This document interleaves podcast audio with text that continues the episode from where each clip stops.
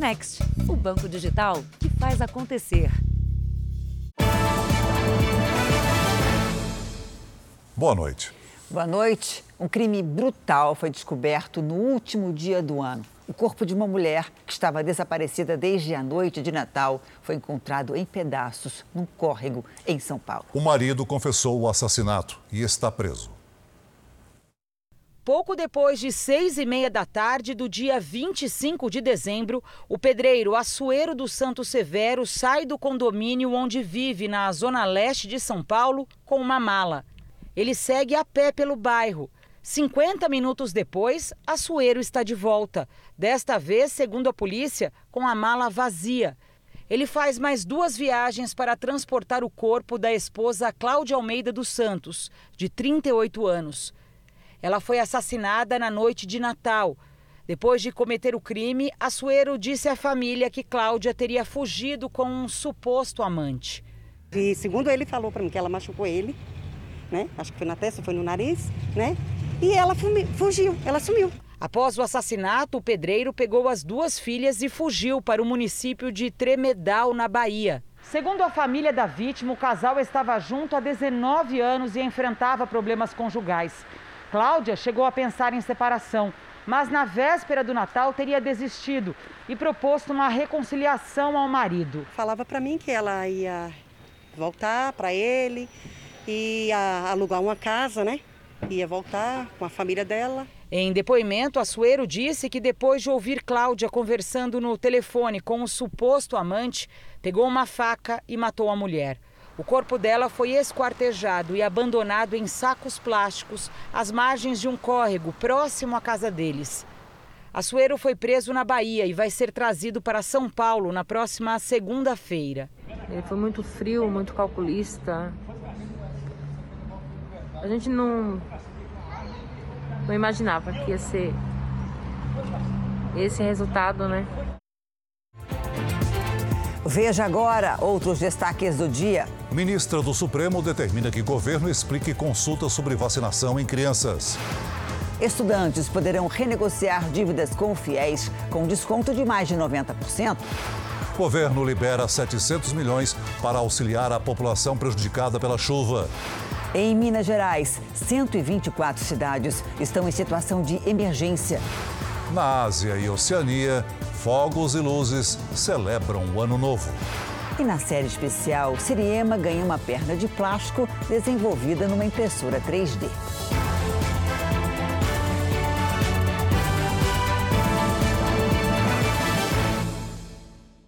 Oferecimento Bradesco. Em 2022, compartilhe o seu brilho.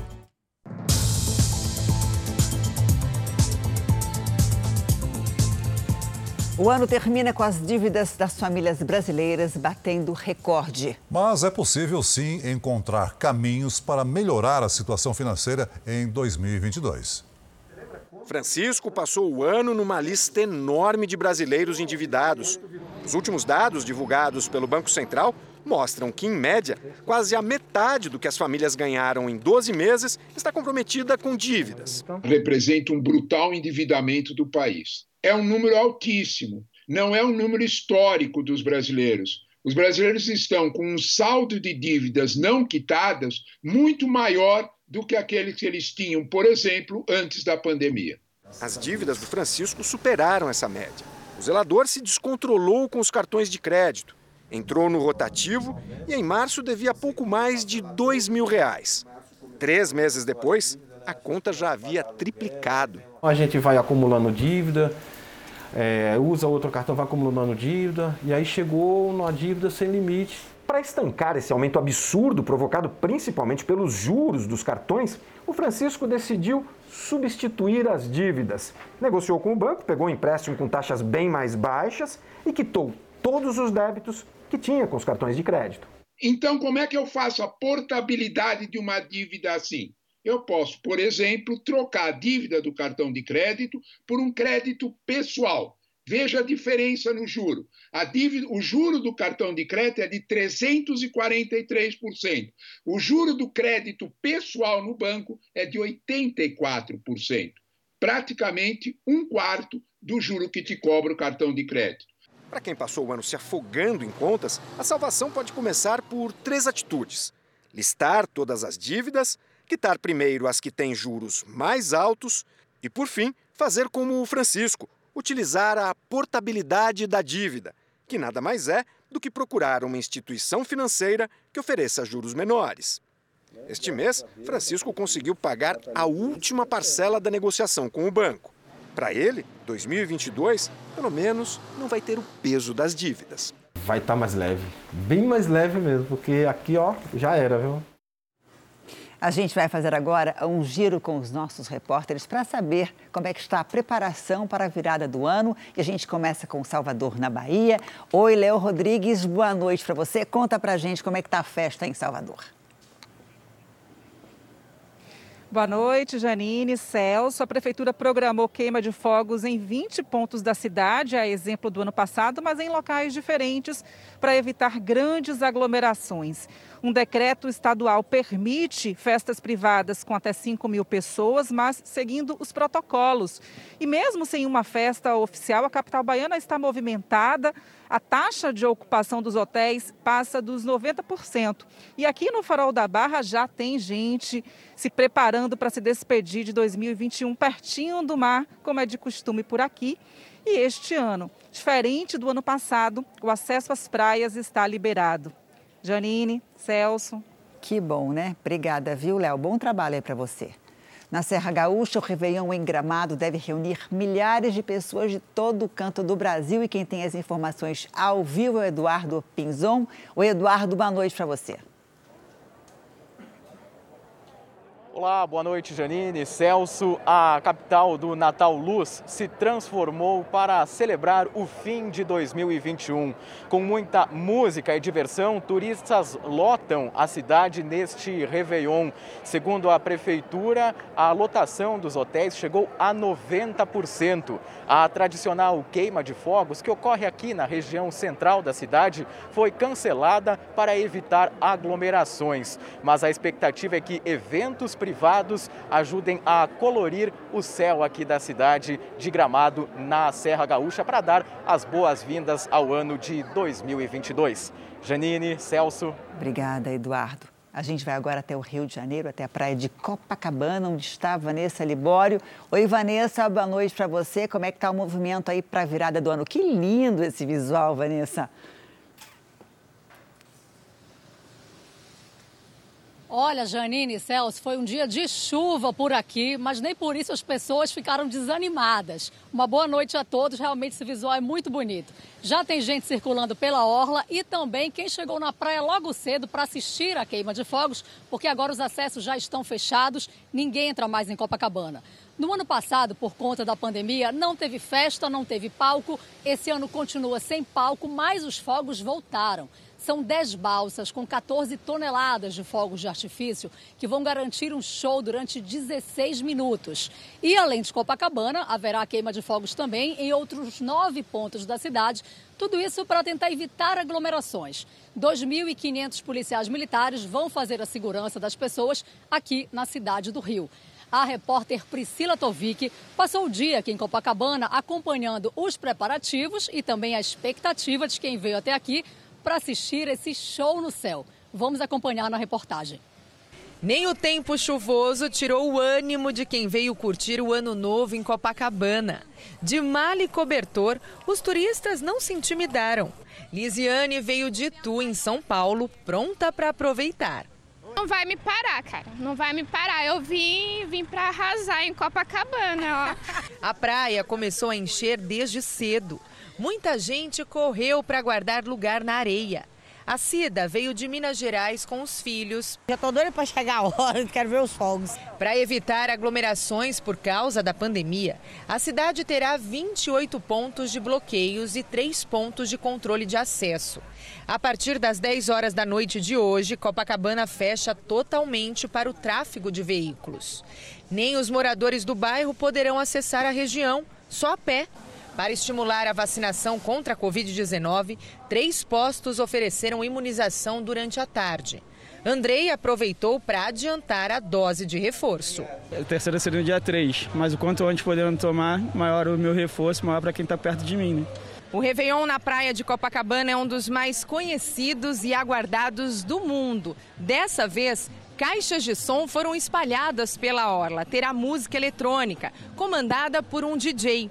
E o sistema de som também será responsável pela tradicional contagem regressiva. É, tava todo mundo já esperando por esse momento. Todo mundo vem todo ano para cá. E a gente não pôde vir ano, ano passado por causa da pandemia. Quem veio celebrar a virada espera que o ano novo também traga de volta alguns hábitos antigos. O que você espera aí para o ano de 2022? Poder tirar a máscara. mas com certeza poder viver no, no antigo normal, mas no normal sem mais, podendo tocar, abraçar as pessoas sem nenhum receio. É o que todo mundo quer, né? Em Florianópolis não vai ter a queima de fogos tradicional, mas o espetáculo está garantido em outras cidades do litoral de Santa Catarina. É, lá o movimento de turistas garantiu a lotação dos hotéis. O movimento nas estradas é um sinal da invasão dos turistas. Depois de um ano atípico por causa da pandemia, neste verão o litoral catarinense deve voltar a ficar lotado. A expectativa do setor hoteleiro é a melhor possível. A taxa de ocupação de alguns hotéis deve chegar a 100% neste feriado de Réveillon. O Natal também foi assim. O Natal foi muito surpreendente. Foi uma data que foi muito positiva aqui para a hotelaria do norte da ilha. Normalmente a gente fica numa casa de uns 70% e nós conseguimos ficar o período todo com 100% também. O show de fogos foi cancelado em Florianópolis, mas o espetáculo foi mantido em outra praia catarinense muito badalada. Em Balneário Camboriú, a queima de fogos na praia terá duração de 15 minutos. A expectativa é de que mais de um milhão de pessoas passem a virada do ano em Balneário Camboriú. Mas nem todo mundo está em busca de agitação neste fim de ano. Outras praias também devem atrair muitos turistas. Em São Francisco do Sul, onde o presidente Bolsonaro passa as férias, haverá queima de fogos em quatro pontos da cidade. O presidente e a família estão hospedados desde segunda-feira no Forte Marechal Luz. A unidade do Exército fica bem em frente à Praia do Forte, um dos muitos destinos do litoral de Santa Catarina neste verão. Limpo, tranquilo, água morna, até tudo, tudo de bom. Lugar de família, é bom demais aqui. Veja a seguir: um milhão de estudantes com dívida no FIES vão poder renegociar 90% do valor. E na reportagem especial, a Siriema que ganhou uma perna de plástico feita numa impressora 3D.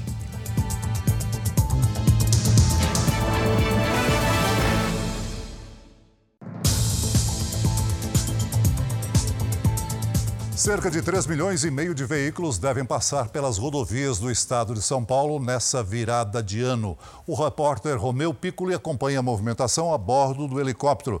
Boa noite, Romeu. Como é que está a movimentação nesse momento? Oi, boa noite, Celso. As estradas estão bem tranquilas, viu?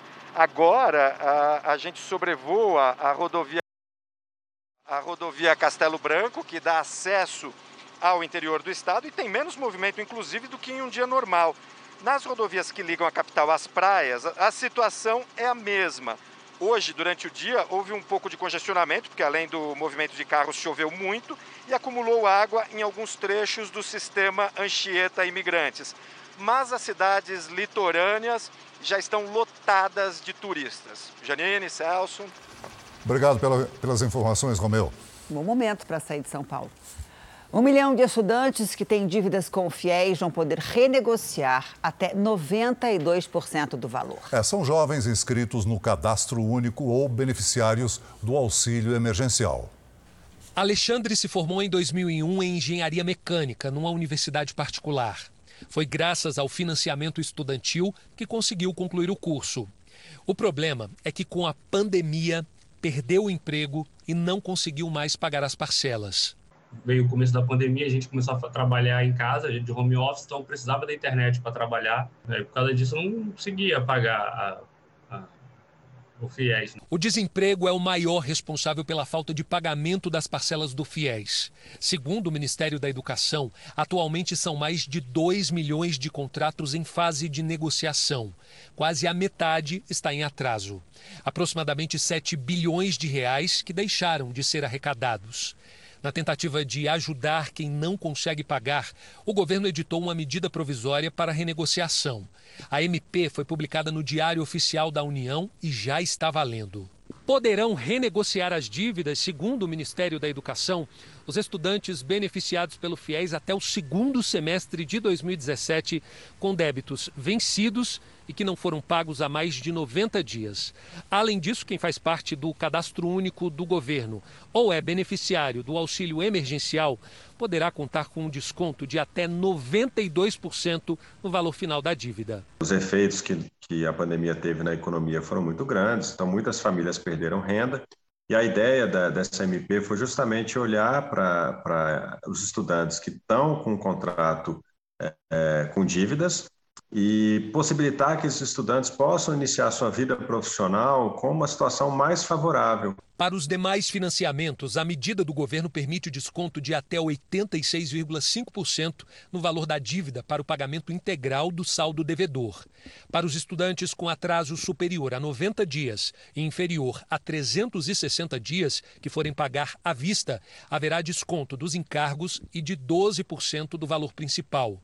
Quem for parcelar terá o prazo de até 150 vezes, com redução de 100% de juros e multas. Essa garotada, esses jovens, né, na faixa etária de 30 anos aproximadamente, é, ficam livres para buscar aí recursos, é, abrir sua empresa, botar seu negócio para frente. Fora isso, eles estão simplesmente alijados. O Ministério da Educação orienta: não precisa ter pressa.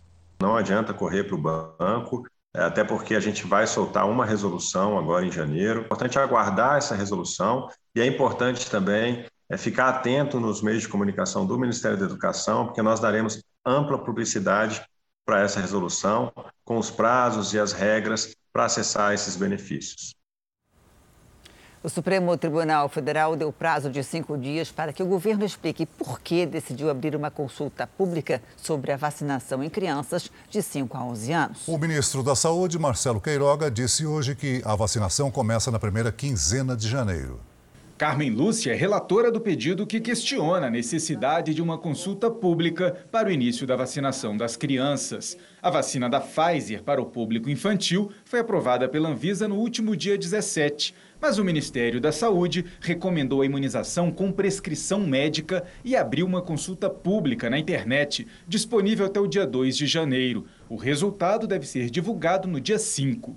No pedido de esclarecimento, a ministra do Supremo Tribunal Federal argumenta que o quadro é de inegável gravidade, com evidente risco de dano à saúde e à vida de crianças e adolescentes e de toda a população. E que a seriedade e urgência de medidas eficientes no combate à pandemia são ainda mais importantes com o surgimento de novas variantes. A ministra Carmen Lúcia deu um prazo de cinco dias corridos para os esclarecimentos. Assim, o ministro da Saúde e o presidente da República têm até o dia 4 de janeiro para enviar as justificativas sobre a realização da consulta pública antes do início da vacinação. Marcelo Queiroga disse hoje que a Advocacia Geral da União vai enviar as respostas ao Supremo. As pessoas buscam o Poder Judiciário, né? E chegou para a ministra Carmen Lúcia e a ministra Carmen Lúcia pediu explicações ao Ministério da Saúde e essas explicações elas serão prestadas pelo advogado-geral da União, o doutor Bruno Bianco. O ministro da Saúde afirmou que as primeiras doses da vacina da Pfizer para as crianças entre 5 e 11 anos devem chegar ao país na segunda semana de janeiro e que a vacinação começa ainda na primeira metade do mês. A certeza que todos os pais tiverem crianças de 5 a 11 anos que quiserem vacinar os seus filhos, segundo as recomendações da Agência Nacional de Vigilância Sanitária, eles poderão vacinar os seus filhos dentro do nosso Programa Nacional de Operacionalização da Vacina contra a Covid-19. O ministro do Supremo Tribunal Federal, Ricardo Lewandowski, suspendeu o despacho do Ministério da Educação que proibia universidades federais de cobrar de alunos o passaporte da vacina. Na decisão, Lewandowski ressaltou que as universidades têm autonomia e que a exigência da comprovação de vacinação é legítima. Veja a seguir: o governo libera 700 milhões de reais para cidades prejudicadas pela chuva. E na reportagem especial, a nova vida de Anselmo, a onça parda que chegou quase sem vida a um centro de reabilitação de animais silvestres.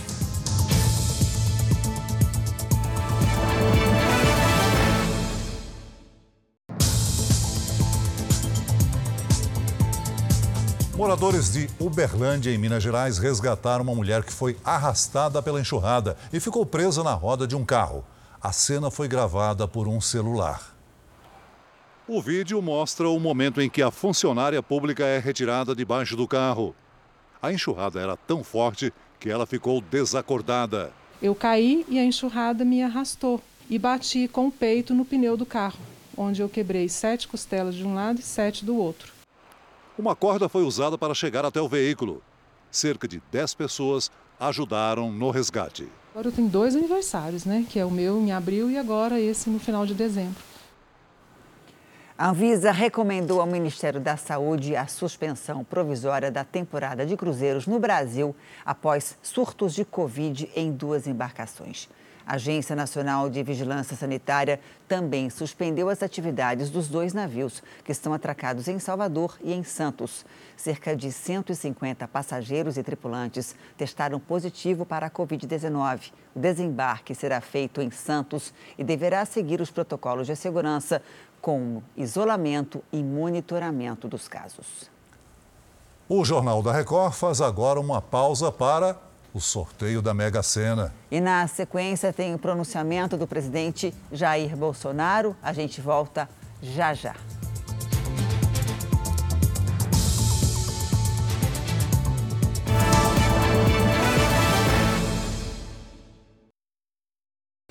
O Jornal da Record está de volta com a informação de que pelo menos 25 pessoas foram lesadas no esquema conhecido como golpe do buffet. Os clientes contratam uma empresa de festas atraídos pelo preço abaixo do mercado. E quando chega a data do evento, descobrem que o buffet simplesmente não existe. Famílias humildes, unidas pela frustração. Daniele, Lucileia e Cibele foram vítimas do golpe do buffet assinaram contratos fictícios e pagaram por festas que nunca aconteceram. Todo mundo avisado, é, convite sendo elaborado, tudo retrospectiva, tudo e agora é difícil. Elas foram seduzidas pela propaganda dessa mulher. Valquíria Passos Gonçalves Rodrigues prometia eventos grandiosos enviava vídeos de diferentes festas que nunca foram organizadas por ela. Oferecia é, mochilinha para as crianças, lembrancinha para as crianças, oferecia comida, oferecia suco, refrigerante. A decoração dela era linda, era impecável. Ela prometeu para mim um robô que eu falei para todo mundo já. Para aplicar o golpe, a suposta empresária garantia que seria possível realizar uma festa completa para até 100 pessoas por menos de 3 mil reais. Mas para chegar a esse valor promocional, o cliente teria que pagar tudo antecipadamente. Ela conseguiu vender o serviço para dezenas de pessoas, recebeu por isso e simplesmente desapareceu. A gente paga tudo, dá contrato, fala que vai ser perfeito e aí acontece isso. Não, eu vou lutar, eu vou lutar para achar essa mulher.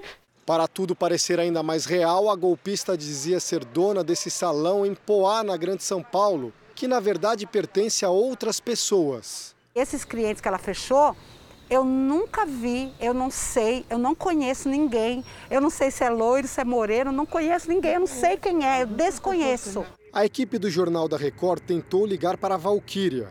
Ela não atendeu. Grave seu recado agora. No endereço em que, segundo os clientes lesados, ela morava, ninguém foi encontrado. Nos contratos assinados por Valquíria há ainda um outro endereço. Vizinhos disseram que lá moram os pais dela, mas nem sinal da golpista.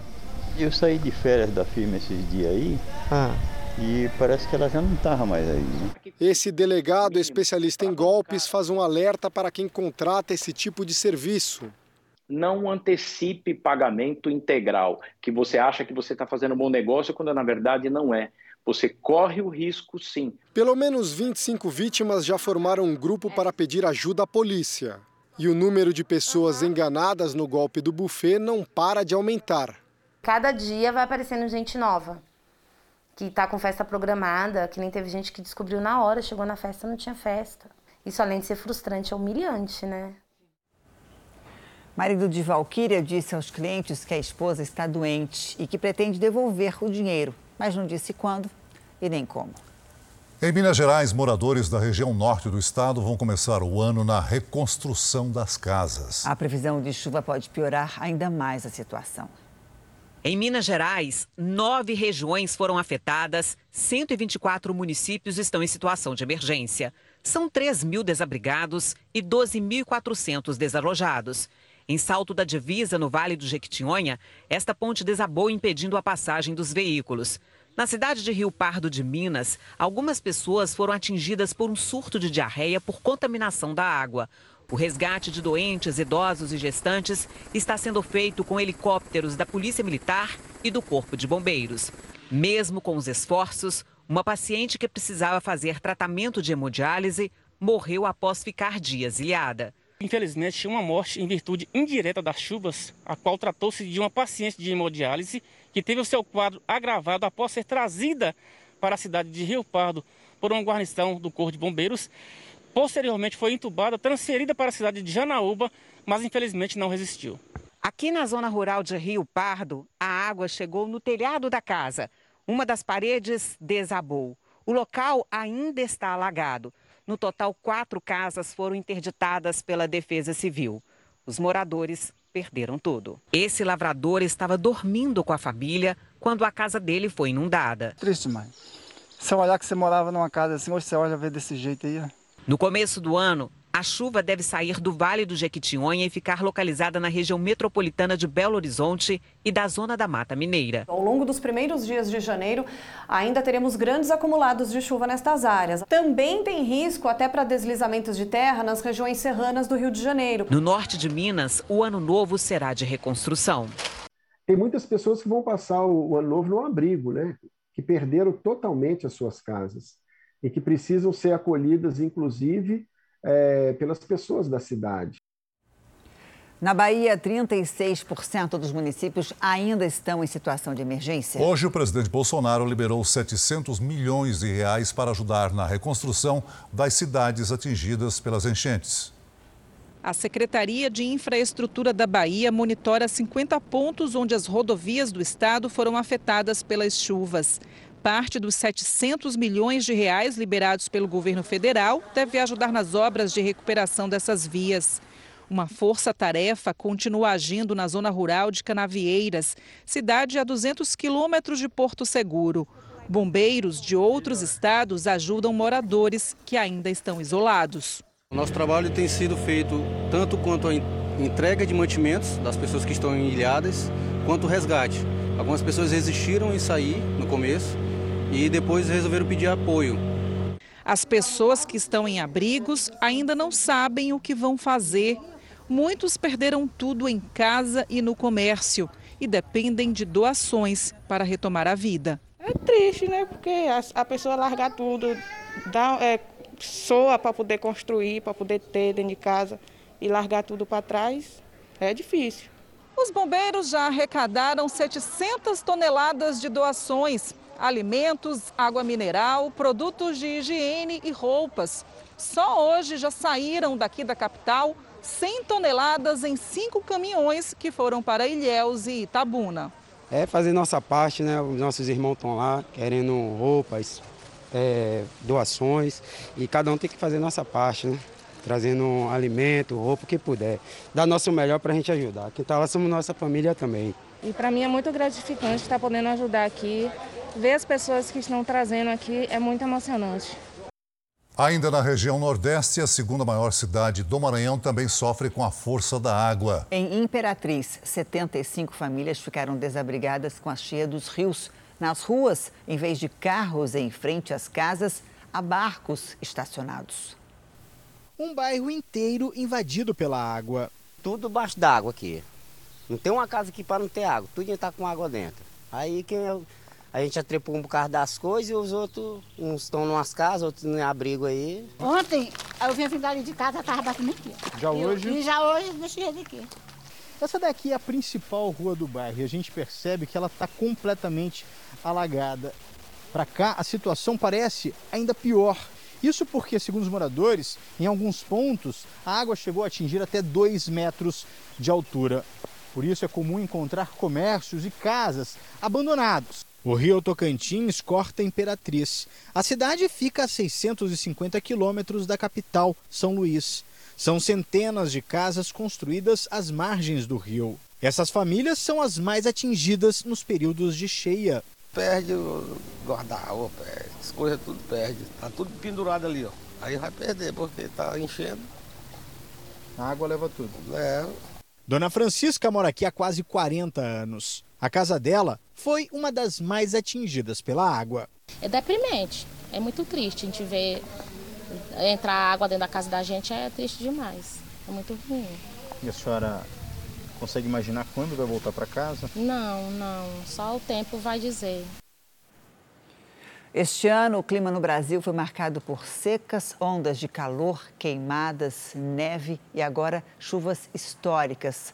Mariana Bispo, boa noite para você. Como é que vai ser a virada do ano? Daqui a pouco já é ano novo e também o primeiro dia de 2022. As notícias não são tão animadoras, viu, Janine? Boa noite para você, Celso para todo mundo. Isso porque já nas próximas horas tem risco de chuva forte na maior parte do Brasil.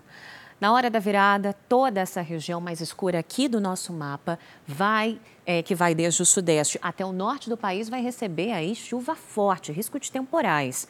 Essa chuva ainda é efeito daquele corredor de umidade que a gente vem falando desde o início da semana, que atravessa o país. No primeiro dia do ano, risco de alagamentos e enchentes no Rio de Janeiro, no Espírito Santo, em Goiás e em Minas Gerais. Muita atenção também no sul de Minas Gerais, Vale do Paraíba, região da Serra da Canastra e também Serra da Mantiqueira. Nos próximos dias, gente, a recomendação é evitar banhos em cachoeiras sempre que alguma nuvem de chuva se formar nos arredores. O risco de cabeça d'água é muito alto nessas regiões. No norte e no nordeste, chuva a qualquer hora do dia. Já nas áreas claras aqui do nosso mapa, aí sim, tempo firme. Em Florianópolis faz 30 graus, em Belo Horizonte chuva, muita chuva, faz 24 graus. Em Campo Grande, em São Luís, faz 31, em Aracaju e em Porto Velho, 32 graus. No Rio de Janeiro, a chuva pode ganhar força nas próximas horas, amanhã máxima de 30 graus. Aqui em São Paulo, pouca chance de chuva na hora da virada. No sábado, risco de temporais. À tarde, faz 26 graus. Tempo firme também no Recife e em Porto Alegre, máximas de 31 e 35 graus Celsius. O Ronivon de Matozinhos, Minas Gerais, quer saber como vai ficar o tempo na virada. Vai chover por lá, Mari? Tá todo mundo ansioso, né? Vai ter chuva, viu, Ronivon? Em Matozinhos, tempo fechado entre hoje e amanhã. Neste sábado, a máxima não vai passar ó, de 24 graus. Atendemos agora o Wagner de Novo São Joaquim, Mato Grosso. Perfeito, obrigada pela participação meninos. Também tem chuva aí em Novo São Joaquim. Wagner, amanhã chove também com máxima de 27 graus. E você, participe também do nosso Tempo Delivery pelas redes sociais. Mande sua mensagem com a hashtag você no JR, que a gente responde ano que vem, né? É, até o ano que vem. Boa virada de ano para você, viu? Tchau, tchau. Até o ano que vem, Mari. Um incêndio florestal atingiu o Colorado, nos Estados Unidos. Milhares de pessoas tiveram que sair de casa. O vento espalhou as chamas. Autoridades afirmam que mais de 500 casas foram destruídas. Famílias tiveram que fugir de um restaurante quando o fogo se aproximou.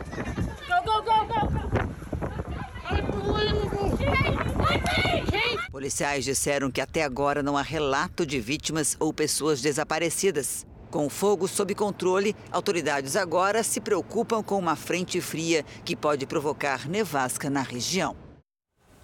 Aqui no Brasil, um adolescente é investigado por ameaçar diretores e técnicos da Anvisa pelas redes sociais. O jovem, de 17 anos, mora em Lindolfo Collor, no Rio Grande do Sul. A suspeita da Polícia Federal é que ele faça parte de um grupo que usa a internet para propagar ideias nazistas.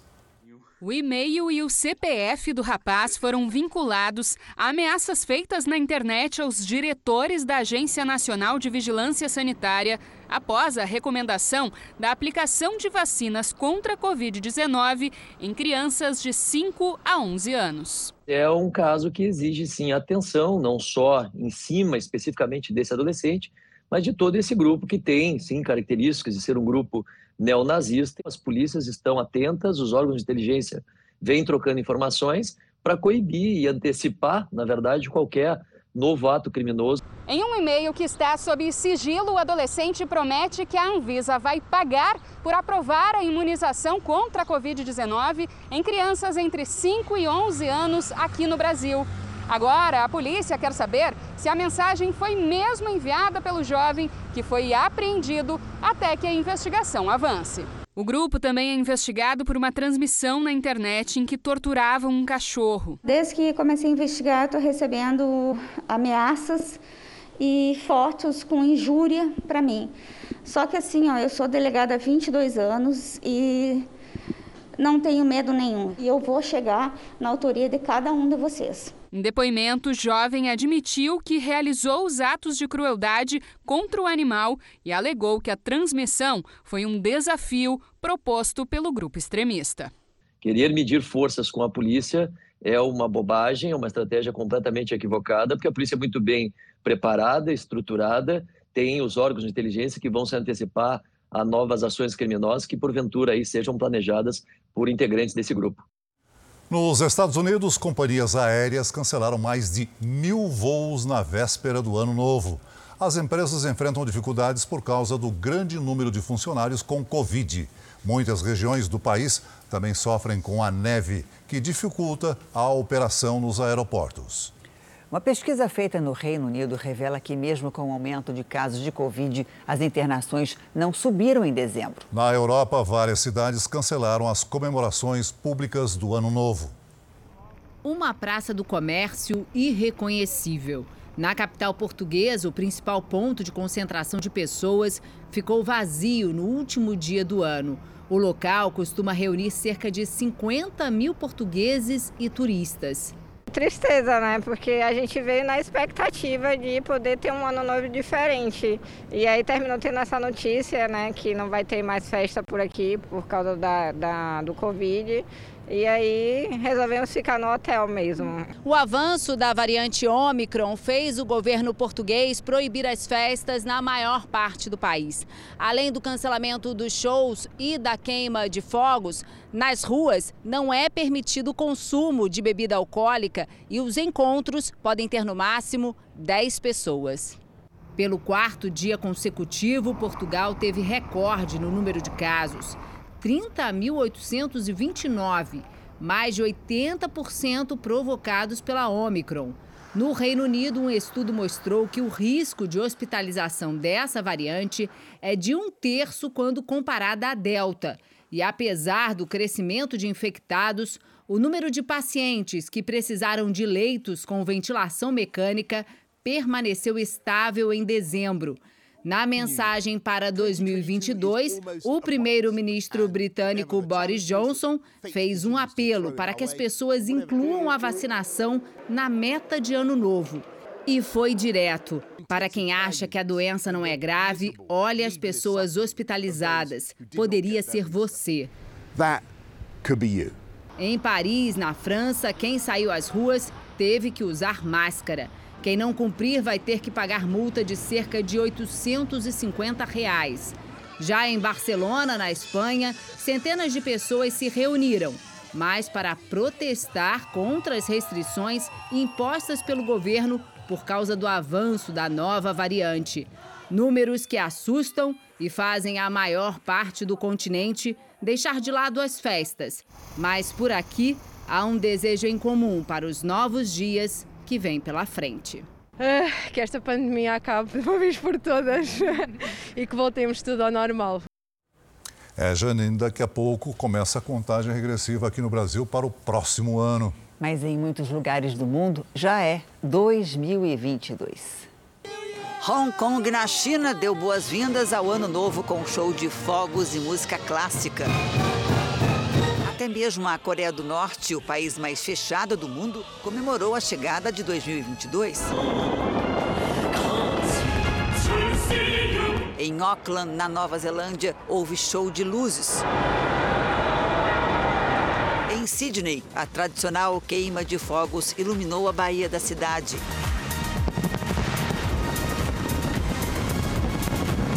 Na Rússia, a comemoração na Praça Vermelha foi menor por causa do alto número de mortes provocadas pelo coronavírus. Em alguns países da Europa, os moradores também já comemoraram a chegada do Ano Novo. Em Nova York, nos Estados Unidos, um forte esquema de segurança foi montado na Times Square para a festa daqui a pouco. O local é um dos pontos mais tradicionais para a comemoração da passagem de ano. Na última reportagem da série Veterinária do Futuro, você vai conhecer a história de uma onça que foi salva quando ainda era filhote e da Siriema, que ganhou uma perna de plástico. Esses dois bichos estão em Mato Grosso do Sul, num centro de reabilitação de animais silvestres.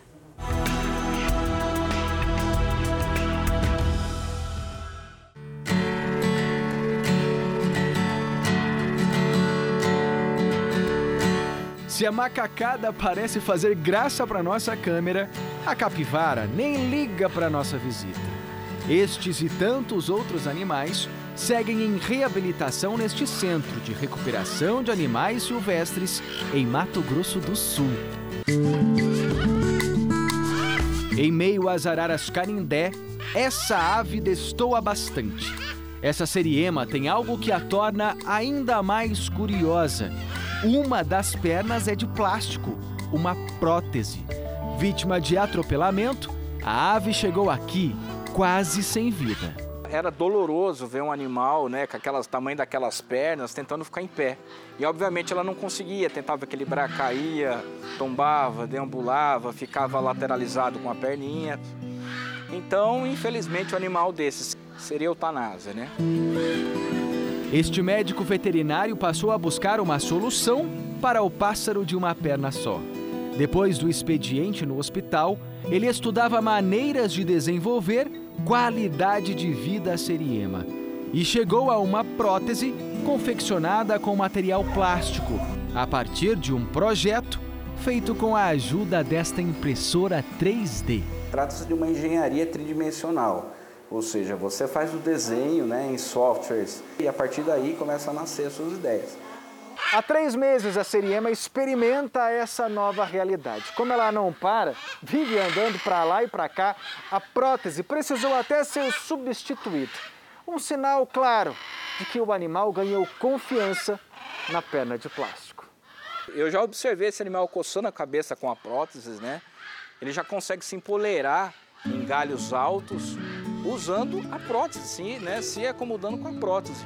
Então isso também amplia né, e mostra a necessidade também de mais estudos a respeito, né? ou seja, para a gente estar tá ampliando a gama de conhecimento e aplicabilidade da impressora 3D com esses animais silvestres aqui no Brasil. No recinto ao lado, entre os tucanos, esse aí chama a atenção. Repare só no bico, há uma deformidade na parte superior. Os veterinários não sabem ao certo se foi um acidente ou se a ave já nasceu com essa alteração. Mas em breve ele deve receber um implante de bico, também confeccionado na impressora 3D. Só aqui no Centro de Reabilitação de Campo Grande existem mais de 150 animais resgatados de todas as partes do estado e que estão em tratamento. Alguns sem chance de serem devolvidos à natureza porque passaram muito tempo em contato com humanos. Mas isso também não representa o fim. Essa onça parda chegou aqui ainda filhote, com múltiplas fraturas, o que exigiu do veterinário um empenho ainda maior. Eu tive que acomodá-lo por algum tempo dentro da minha casa, né? Por conta dos antibióticos, analgésicos, anti-inflamatórios fora de hora, né? Meia-noite, quatro horas da manhã. Tive que propor um cuidado mais próximo, com ele no colo, dando é, mamadeira na boca dele. E aí nós tivemos essa, essa troca, esse, essa troca de sentimento, esse feeling maior, né? Dois anos depois e completamente recuperado, o felino, carinhosamente apelidado de Anselmo, está prestes a ser encaminhado para um novo lar um centro de conservação e reprodução de onças em cativeiro.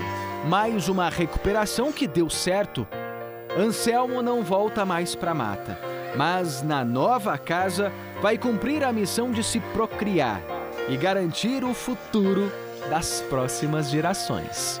Então a função ecológica dele está totalmente normal, ou seja, ele tem total é, é, habilidade de continuar formando sua prole. Vamos proporcionar uma namorada para ele. O Jornal da Record termina aqui. A edição de hoje na íntegra e também a nossa versão em podcast estão no Play Plus e em todas as nossas plataformas digitais. Fica agora com a Bíblia no episódio de hoje, As Esposas de Jacó. Um feliz ano novo, se cuida e a gente se vê amanhã. Feliz 2022 e até amanhã.